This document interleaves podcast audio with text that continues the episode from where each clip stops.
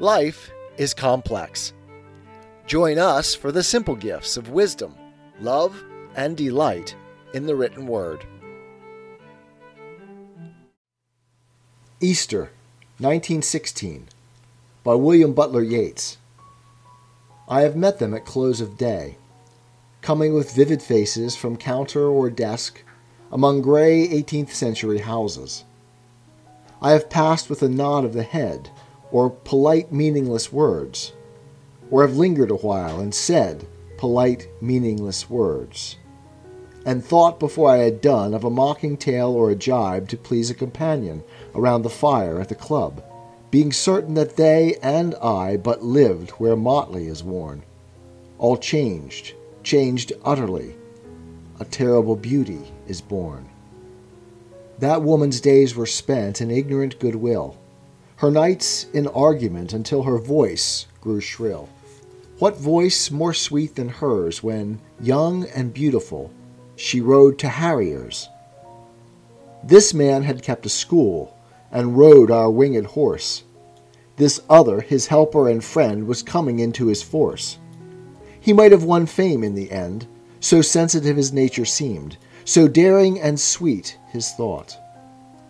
This other man I had dreamed a drunken, vainglorious lout.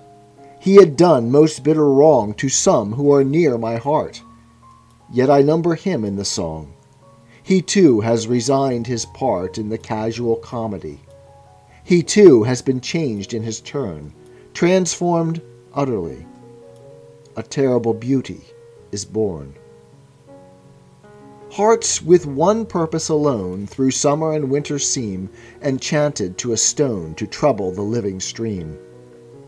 The horse that comes from the road, the rider, the birds that range from cloud to tumbling cloud, minute by minute they change. A shadow of cloud on the stream changes minute by minute. A horse hoof slides on the brim, and a horse plashes within it. The long-legged moorhens dive, and hens to moorcocks call. Minute by minute they live, the stones in the midst of all. Too long a sacrifice can make a stone of the heart. Oh, when may it suffice? That is heaven's part.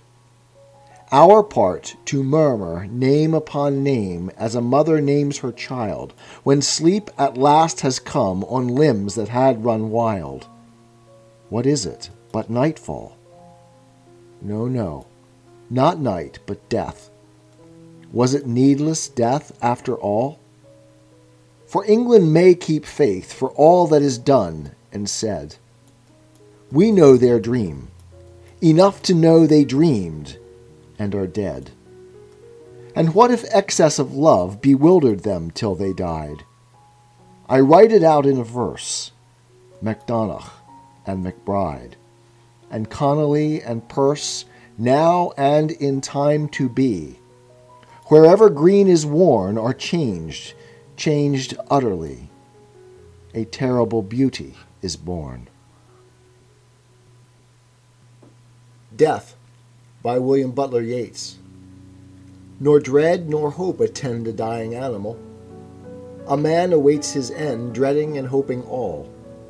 Many times he died, many times rose again. A great man in his pride, confronting murderous men, casts derision upon supersession of breath. He knows death to the bone. Man has created death. Leda and the Swan.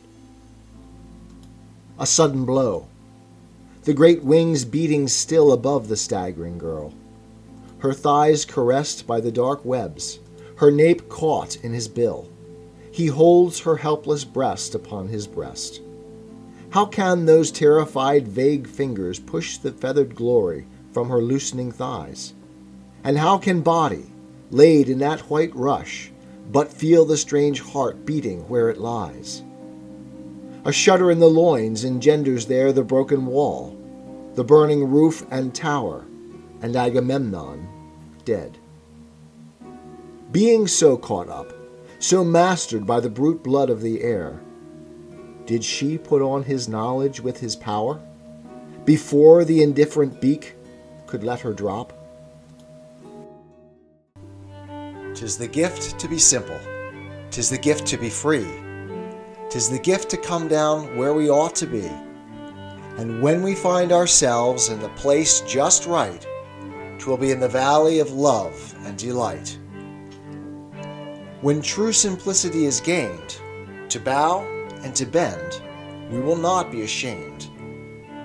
To turn, turn, will be our delight, till by turning, turning, we come round right.